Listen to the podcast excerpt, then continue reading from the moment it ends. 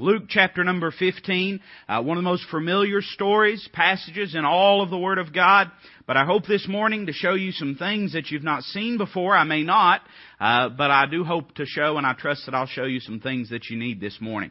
Beginning in verse number 11 of uh, Luke chapter number 15, the Word of God says, And he said, A certain man had two sons. The younger of them said to his father, Father, give me the portion of goods that falleth to me. And he divided unto them his living. Not many days after, the younger son gathered all together and took his journey into a far country, and there wasted his substance with riotous living. And when he had spent all, there arose a mighty famine in that land, and he began to be in want. And he went and joined himself to a citizen of that country, and he sent him into his fields to feed swine. And he would fain have filled his belly with the husks that the swine did eat, and no man gave unto him.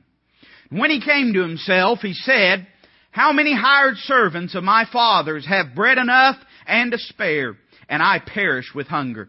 I will arise and go to my father, and will say unto him, Father, I have sinned against heaven and before thee, and am no more worthy to be called thy son. Make me as one of thy hired servants.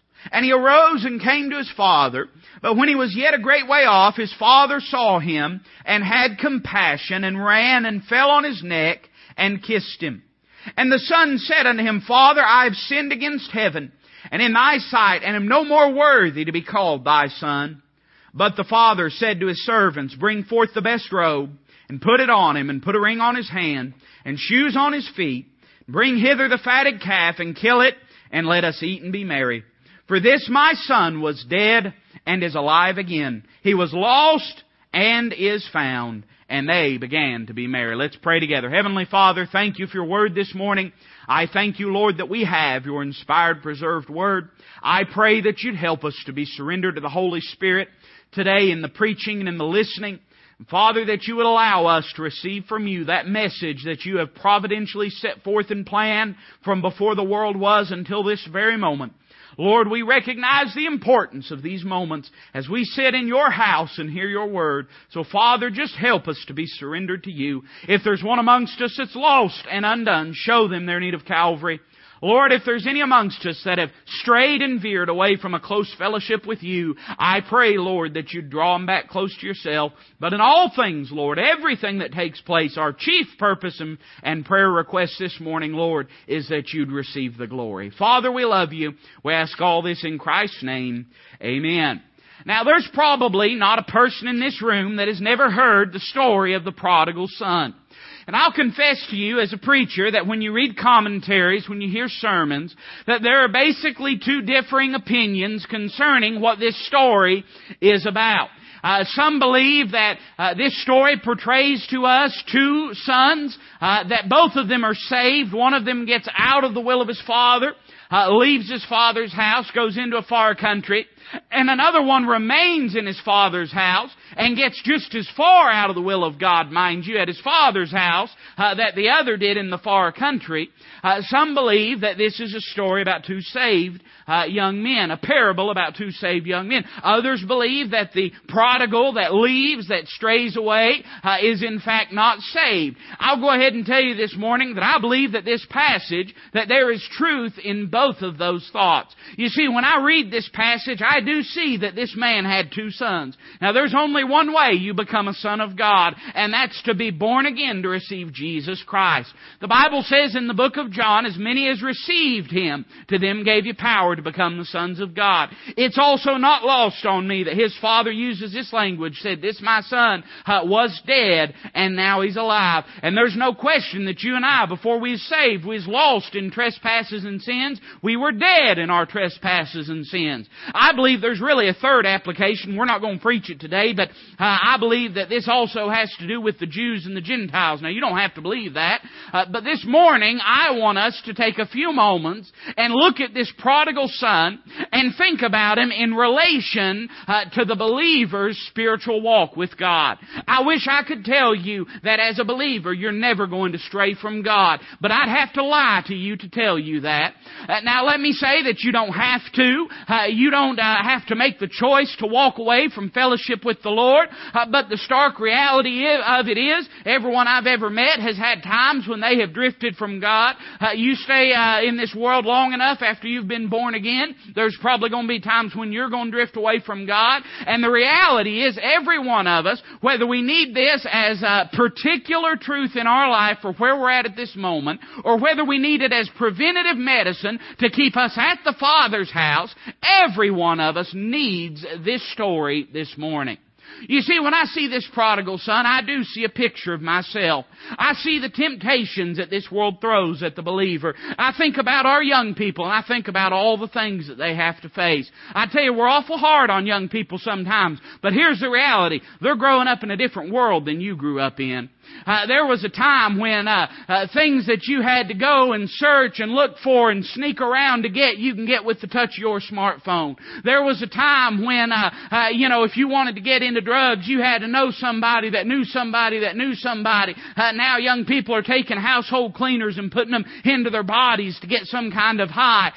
there was a time when if you wanted to associate with people that lead you down the wrong path, you had to get out from your parents' house, get out from the church, get away from these things. Uh, now, I hate to say it, friend, uh, but with our school systems and the way that they are, uh, a lot of our kids are spending eight hours, ten hours a day uh, with young people that we really, in the reality of things, wouldn't want them around. I'm saying it's hard on young people in this day that we live in. They're facing things you didn't face. I have no doubt that if the Lord tarries as this uh, world gets worse and worse and evil men and seducers wax worse and worse, uh, that uh, the grandchildren, the children of those that are children now, are going to face harder and tougher things than these children have faced.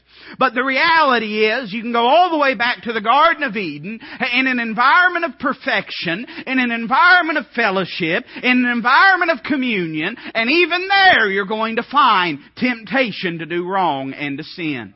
As long as we are in this world, we will never escape the temptation of sin in our life. It will always be present with us. Uh, now I know the Bible says that the Lord will always make a way of escape and we don't have to do the wrong thing, but temptation will always be present with us.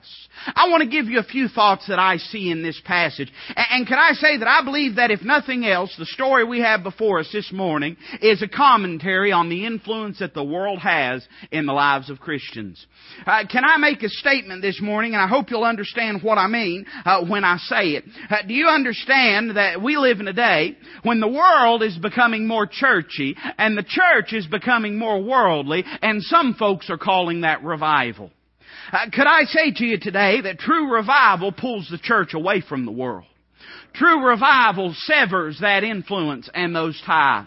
And much of what is touted today as great religious movements and great, I remember hearing one time I was, I was up late at night and I, you know, funny things come on TV, you know, in the middle of the night. I mean, stuff that, infomercials for products that don't even make sense and stuff like that.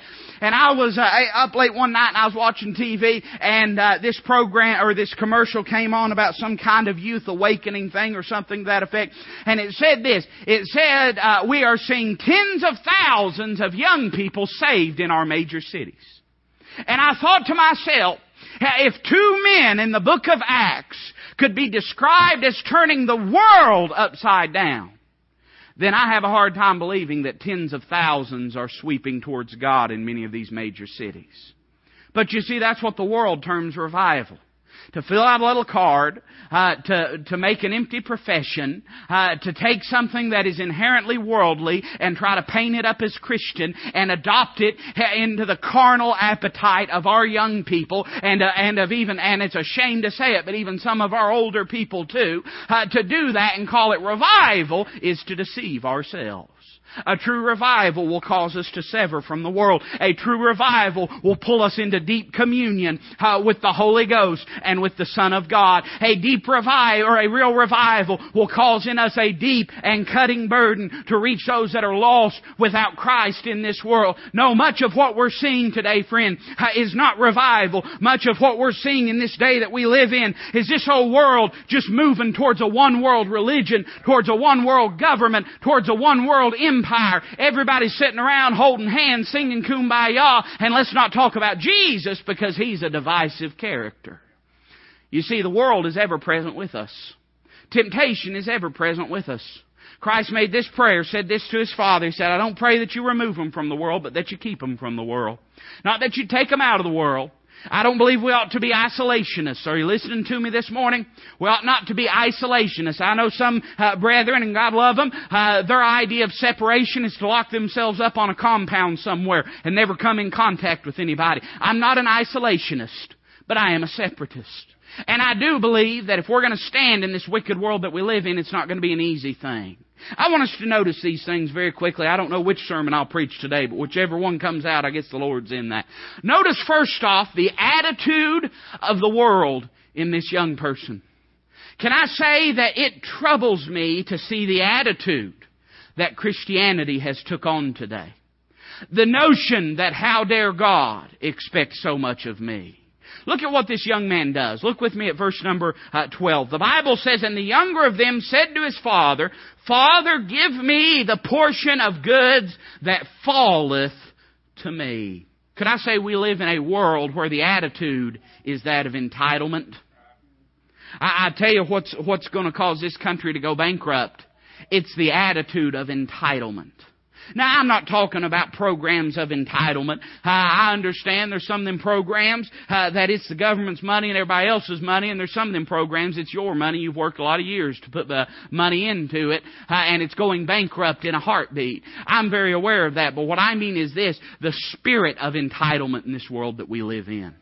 It's owed to me. I'm owed a new car. I'm owed a new phone. I, I, I'm owed a new this. I'm owed a new that. It belongs to me. Look at what this young man did. He went to his father and he said, Give me the portion of goods that falleth to me. In other words, you know what he had his mind on, don't you? He said, Daddy, one of these days you're going to die and it's going to be mine anyway. Why don't you just go ahead and give it to me? Uh, can I say to you today that when I see this father, I don't just see an earthly father. Oh no, I believe this picture's a heavenly father. And can I say that what cripples Christianity today is this, this notion that the things that God gives us, He owes to us. Can I remind you that God doesn't have to be good to you to be God? God didn't have to save you for Him to be God. God is God no matter what He did with your life. And anything that God's done in your life, He's done out of His good graciousness, out of His goodness, out of His mercy. But there is a notion in Christian, we have gotten so comfortable, we've forgotten what the darkness was like. We've gotten so comfortable in our modern day apathetic Christianity Hey, we're used to Jesus saving people. Isn't that right? We're used to, oh, I know that not many churches see people saved, but I mean, we're used to the idea of it. We're used to Jesus saving people. Could you imagine what it would have been like to be Abraham in Syrian darkness, Abraham in paganism, in hedonism and heathenism, Abraham estranged and alienated from God, and then one day, like God clicks the sun on, God speaks to him. Don't you know that Abraham appreciated his relationship with God? But you see, we live in this day of, uh, of entitlement mentality. It's owed to me. I expect God to do this. I expect God uh, to uh, provide for me. I expect God to go before me. Now, let me say, I'm thankful that He's faithful. And I'm thankful that His mercies are new every morning. And I'm not trying to dissipate the faithfulness or goodness of God. I'm not trying uh, to cast the emphasis away from it. But what I'm merely trying to say is that we've gotten so used to it that we just expect God to do it and we've quit appreciating it. There's an interesting word that's used here. It says the goods that falleth to me. I looked up that word falleth, and uh, you got to be careful about words. Men define words a lot of times, uh, and you know you got to be careful. But I found an interesting use of that word. Did you know that sometimes that word falleth was used in the idea of leading a man off as a prisoner? Seizing him and carrying him away, sort of like to fall upon someone. And I thought about, man, the environment that we live in today. I thought about the love affair with money that our world is in today. Uh, could I say that oftentimes the things that God blesses us with, uh, we, through our carnality, turn them into our greatest taskmasters? There's lots of folks work their whole life. God's blessed them uh, to to give them a boat, uh, to give them a camper, to get them a getaway place, give them enough money to go, and uh, just as soon as He does, they're absent from the house of God. There's lots of folks that God's blessed them uh, with the means to go out and provide themselves, have something, uh, live in something nice, drive in something nice. You say, preacher, you against those things? No, I'm not against those things. I'm not saying we shut ourselves away like some sort of monk and take a vow of silence. Some of us it helped take vow of silence, amen, but uh, not for spiritual reasons, just for social reasons, amen. But uh, what I'm saying is this, God's blessed us with those things and they become our idols. We're going to find here in a moment that those goods were the thing that led that young man away from his father's house. I'm not preaching against having money. I'm preaching against making money your idol. We see an attitude of entitlement, but notice what it says there in verse number 13. And not many days after, not many days after, he gathered his goods together. Not many days after. I believe this world is defined by an attitude of entitlement. It's all about me and it's all owed to me. But I think this world's defined by an attitude of ingratitude as well. Wouldn't you think, listen now, and I'm sure, I don't know, I, I don't, you're not going to find this in, in the Bible. I mean, you don't look for it. You'll tear your concordance to pieces trying to find this. But if I know people right, then I can just hear what this young man must have said to his daddy. I can just hear him going up to his father and saying, Father, one of these days you're going to die and I need to build a life for myself. And why don't you allow me, Father, to stay here on your farm at your house? But allow me to have some influence and allow me to uh, decide where some of this money goes. Oh, Father, I'm not going anywhere. I'm not leaving. I'm staying right here. But if you'll just give me access, I can really help you and do something with it. All the while, in his heart of hearts, he had different plans.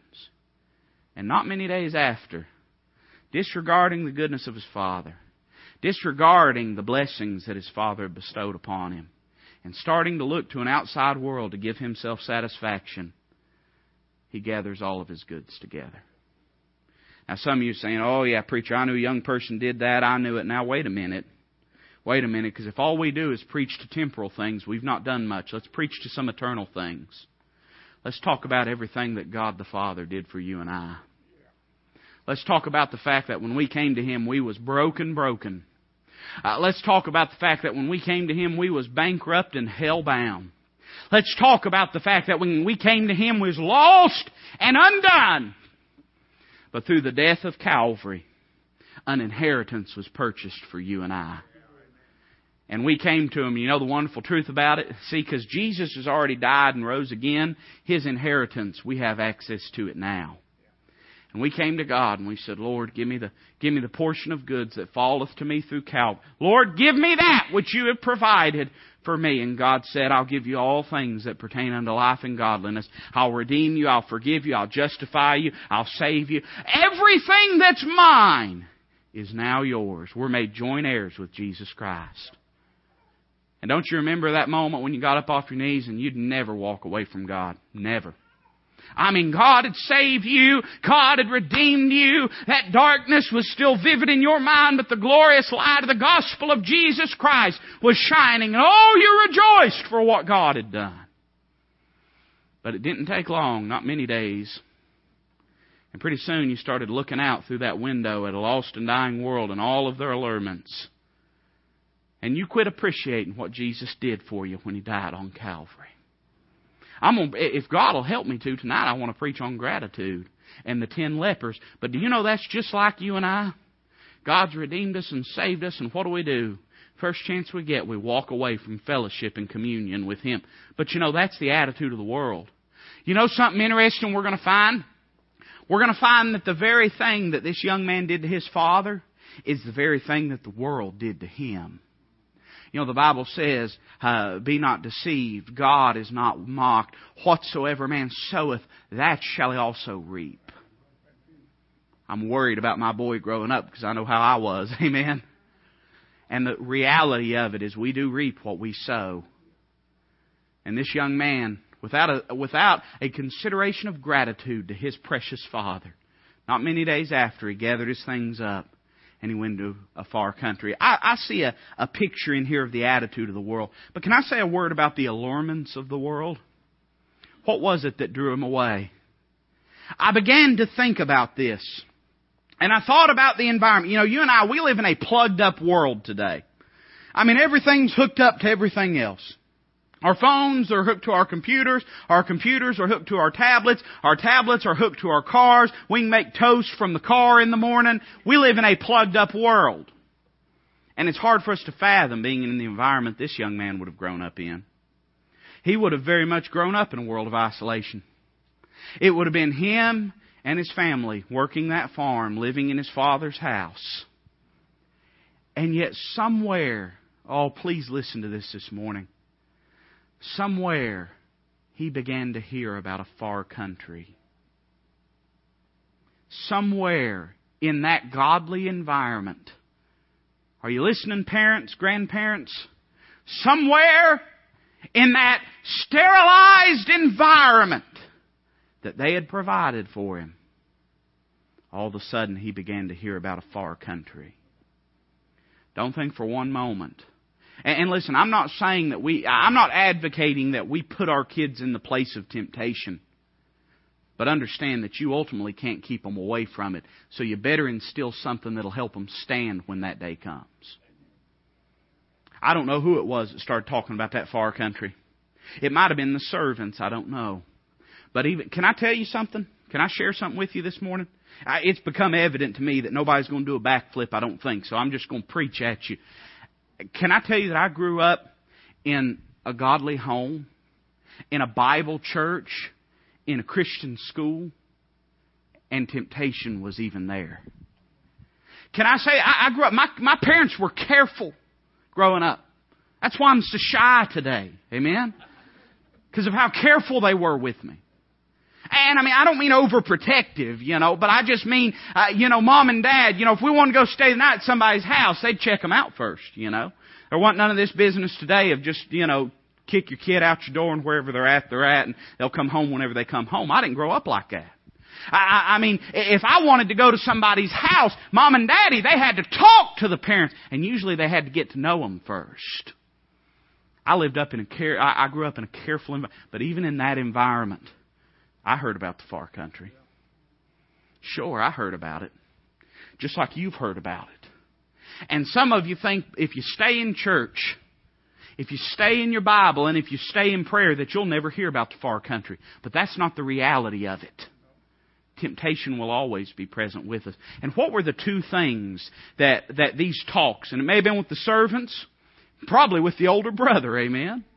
But somewhere he heard about this far country, and it caused two things. Can I say that the world uh, has two things they're trying to cause uh, in everybody, not just our young people, but our adults too. The first was to desire the things of the world.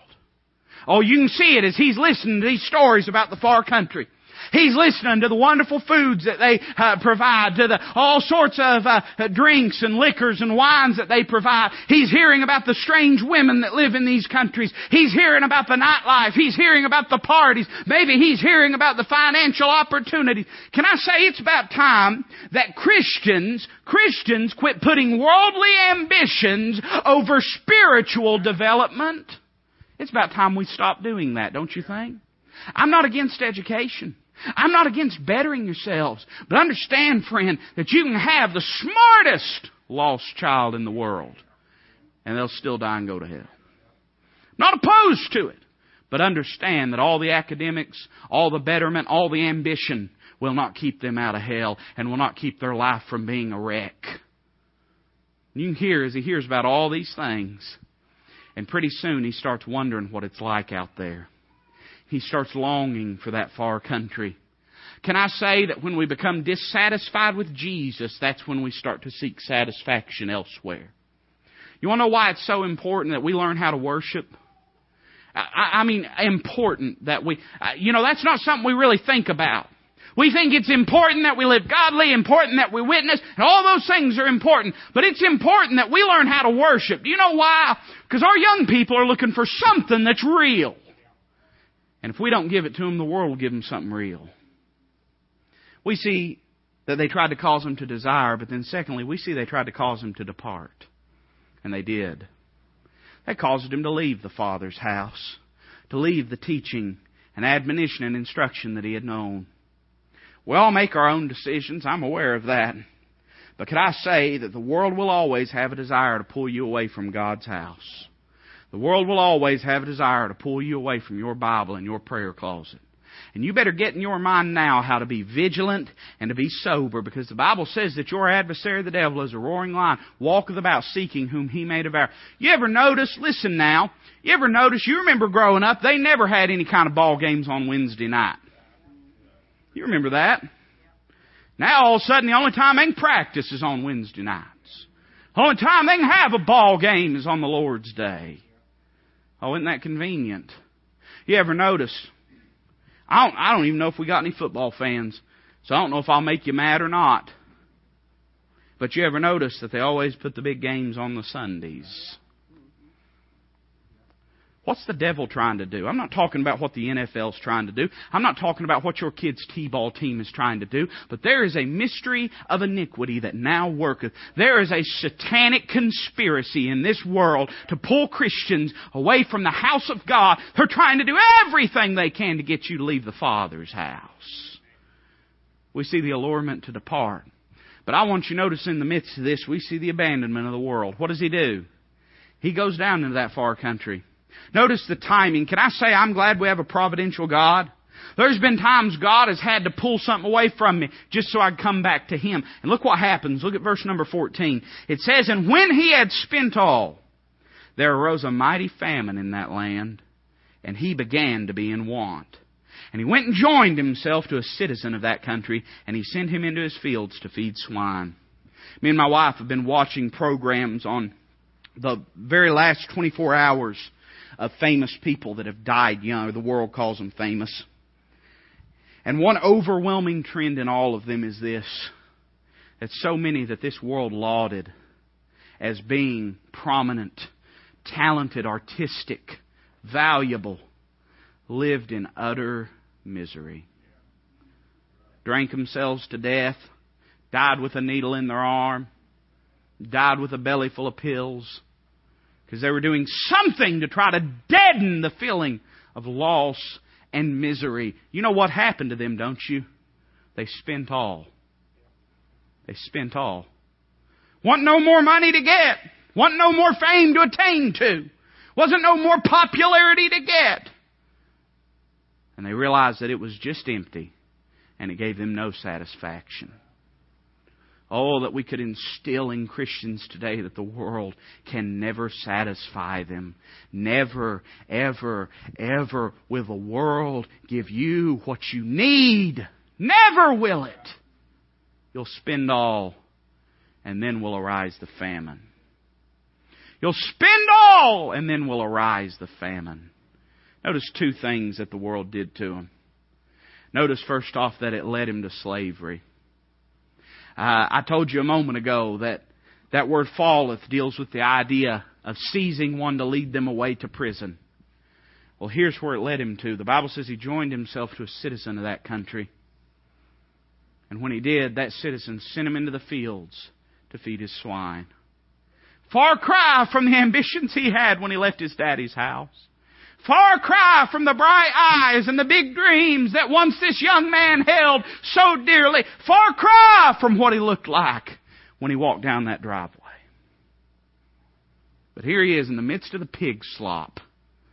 A place he never expected you to be. Let me tell you something. Sin never takes you where you expect to go. Never. Never. You ask the drunkard on the street, ask them if they wanted to be a drunkard. No, they'll say, I just started drinking. Start drinking socially, you know. Funny thing, did you know that alcohol is, is just as addictive socially as it is in any other environment? In fact, they've done scientific studies. Now listen now. I'm going to blow your mind. They've done scientific studies.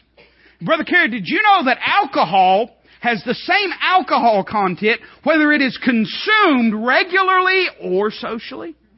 In fact, chemically, there's no difference between a beer that you drink at a bar listening to a honky tonk song and a beer that you drink sitting in a fine restaurant eating a steak. You know, they, they found that. They've done studies, amen? I knew, you know, sometimes with sarcasm, if you just stick in, eventually people go, oh, okay. Some of you sitting there thinking, well, I'd like to see the paperwork on them studies. I'm just not sure about that. No, sin is sin. is sin, is sin, is sin, is sin, is still sin. And the drunkard, he didn't start off wanting to be a drunkard. The drug addict, the fellow lying dead somewhere in this city in a gutter with drugs in his body, he didn't plan that. He didn't plan that. It started in a moment. It started when he took that first step down his daddy's driveway and said, I'm done with my daddy's way of living. We see that they led him to slavery, but notice finally it led him to sorrow. Look what it says. It says that he fain would have filled his belly with the husks that the swine did eat. I've heard preachers get up and preach sometimes and they've said things like this. Uh, they've said, uh, there he was eating what the pigs ate, but that's not what it says.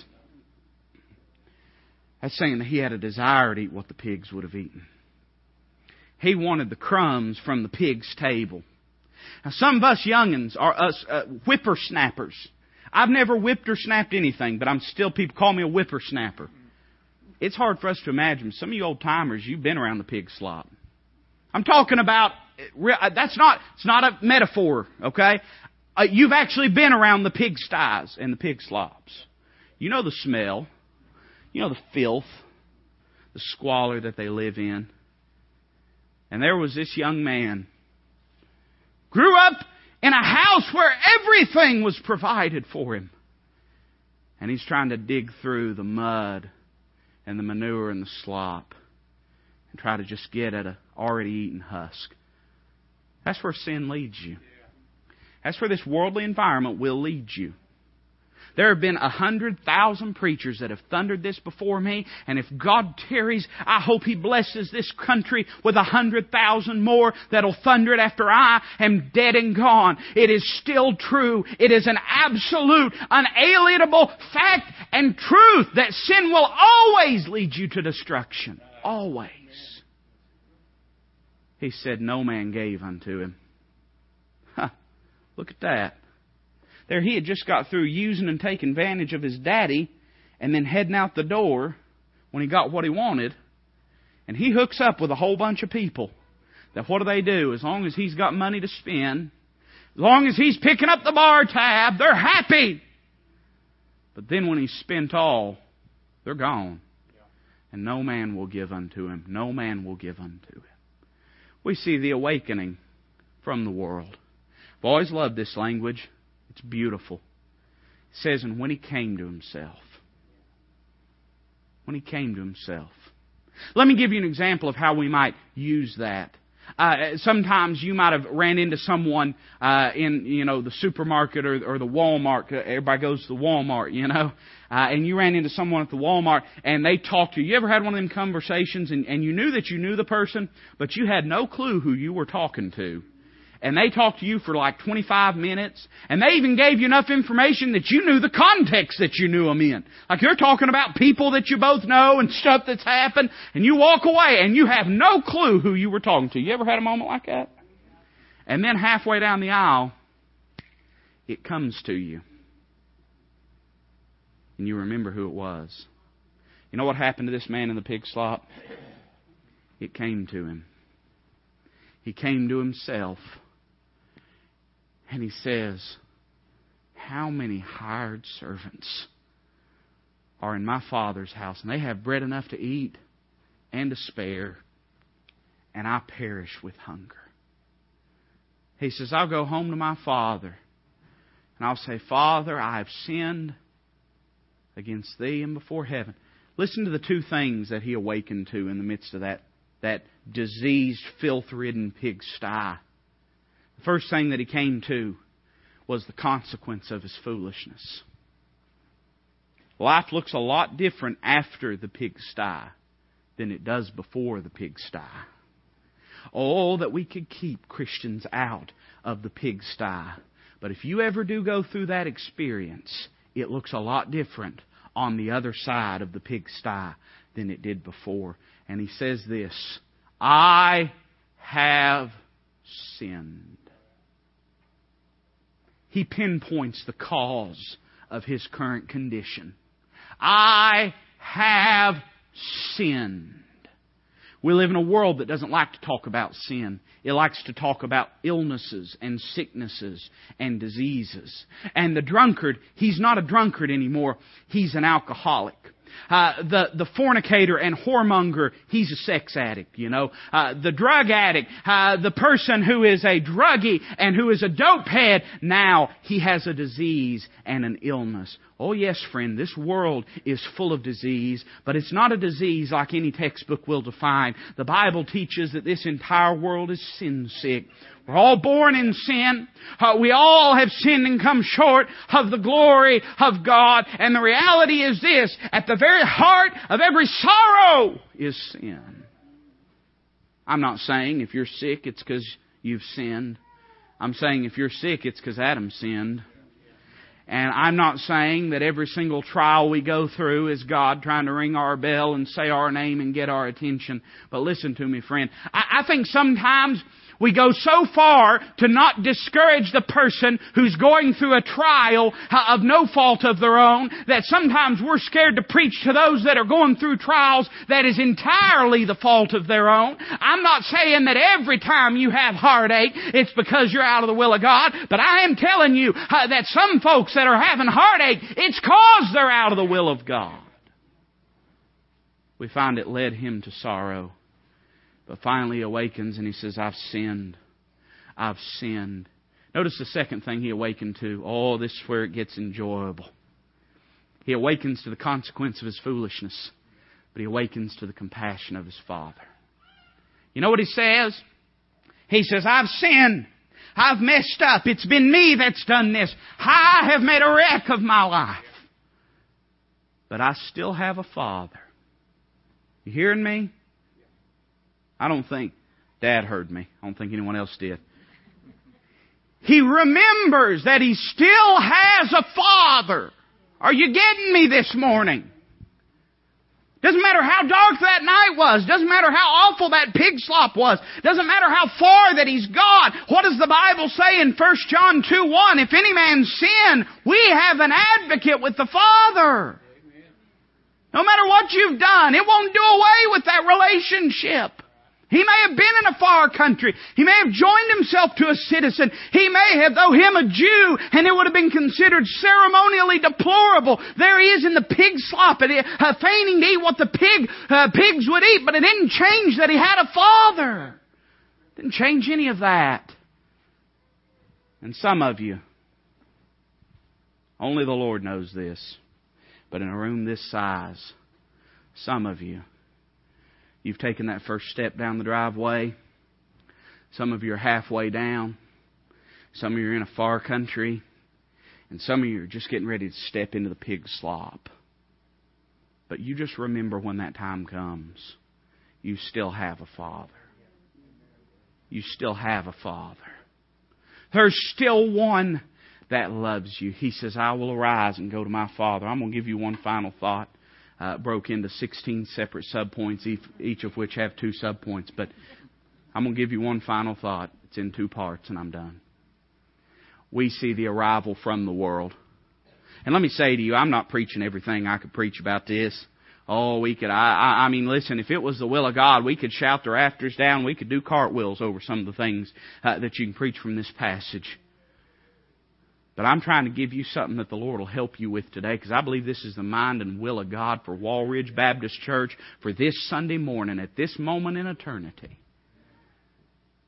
I see the arrival from the world, and there's two things that I notice. I want you to notice first off the porch light.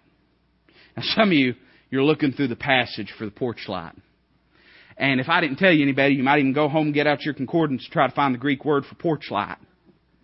No, what I mean is this. When I was growing up, oh, I went through this period of time just like anybody does. You know, I was a teenager. I got a car, turned into a lunatic, you know, and, and, uh, I, I would stay out. We'd, you know, we'd, we'd stay out and hang out with friends. And, uh, today, the greatest bane to the existence of my life and my most hated moment of any time is when I realize I have to go to Walmart for something. Some of you men, I don't expect the ladies to say amen. I said some of the men. But when I was that age, I don't know what it, I guess because Walmart was open all night and it was safe enough you could be there. We'd hang out at Walmart all hours of the night, you know, just walk around, just do anything. Mom and Dad always said, be sure when you come in that you're quiet, that you don't wake us up. And they'd always say this, we'll leave the porch light on for you. We'd leave the porch light on for you. Now, some of you have grown up in the city and you don't know what it's like. But where I grew up, it, it was dark enough that on a moonlit night, on a full moon, you could turn your headlights off and drive by the moonlight. I mean, no, no hardly anything. There's a few street lamps out there now, but, but not much of anything. And I remember what it was like to come around that dark corner and look up and see those two glowing lights on the front of Mom and Daddy's house. And to know they was thinking about me. Look what it says in our passage. It says that when he came to his father's house, that his father saw him afar off and ran and had compassion and fell on him and kissed his neck. It tells me something. It tells me his daddy was looking for him. It tells me his daddy still believed he would be coming home. Please listen to me this morning. Some of you have young children, grown children that you've wept over and you've prayed over. And you've begged God to do something in their life. And you're wondering if you ever will. Can I tell you something this morning? God leaves His porch light on. You leave your porch light on. Keep going into the prayer closet and turning that porch light on. Keep asking your friends and family that know the Lord to pray with you and keep turning that porch light on. Because God's not giving up hope for them to come back up that driveway and back into fellowship with Him. God left the porch light on, didn't He? But notice finally, and I'm done, we see the porch light, but we see the party. I know what I would have been thinking. I would have been thinking, if it had been me, and I had done this, maybe if I commit a big enough crime, they'll lock me away and my daddy can't get to me. That's probably what I would have been thinking. No, I'm joking. But I would have been expecting punishment. And you know what? He was too. He said, Father, and I can just see him. Oh, what a beautiful passage. I can see him as he goes up to his daddy and he said, you know, he's got it all worked out. And you know how we know that? Because he said it word for word. From the pigsty to the front porch. He says it word for word. He gets there and he says, Father, I've sinned against heaven and before thee. Uh, Daddy, I, I've done wrong. I've messed up. I'm not worthy. I'm not asking to be your son anymore. If I can just be a servant, I know that I have messed up. There's scars for what I've done and they can't be made right, Lord. I, I know. Just please let me be a servant. And you know what his daddy does? He ignores him. And he turns and he looks at it and he says, Bring me a robe. Bring me a ring. Bring me shoes. Kill the fatted calf. Let's make merry and rejoice. You know what I thought was interesting? The father already had his mind made up. Before his left, but particularly when his son and this is a spiritual thing. I'm talking about with God as the Father and you and I as the believer. Do you know why He didn't address him? Do you know why He didn't say anything about his sin? Because when that young man pulled up out of the pig slop and said, I've sinned, I'm gonna go home, when he arose and decided to make his way to the daddy's house, that's a picture of conviction and repentance and confession, and before he ever made it home, it was already all worked out with his daddy. Can I tell you something? I think about the song, My Sins Are Gone, fearing not but God's angry frown.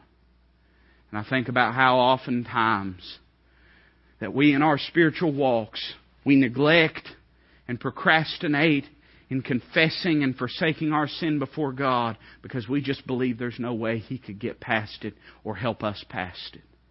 I wonder how often that it breaks the very heart of God because when He looks at us, He sees His Son. He sees Jesus Christ. He sees the finished work of Calvary. And He understands that the only thing that's keeping us from fellowship with Him is our fear and our in, uh, unwillingness to come and to confess it to Him. Say, preacher, what do I do if I've took one step out of the house down the driveway? Turn around now. Now. Turn around now. You say, preacher, what do you mean? I mean, if you've done one thing, if you've sinned in some way, it may seem minute, it may not seem like much, but if you took a step down that driveway, stop where you are. Confess it to God. Ask Him to forgive you. Whether you're halfway down, whether you're in the far country having a good time. By the way, there is that period of time when you do have a good time. I'm being honest. That, wasn't some spiritual revelation. That's just a practical truth. There is that period of time. Don't think just because you're enjoying sin right now that it's always going to be good. Or maybe you're all the way in the pig slop getting ready to starve to death wherever you're at. You make your way to the Father's house and He'll forgive and restore you. He won't just make you a servant. He'll make you a son. He'll kill the fatted calf. He'll bless you in ways you've never imagined if you'll only return to Him.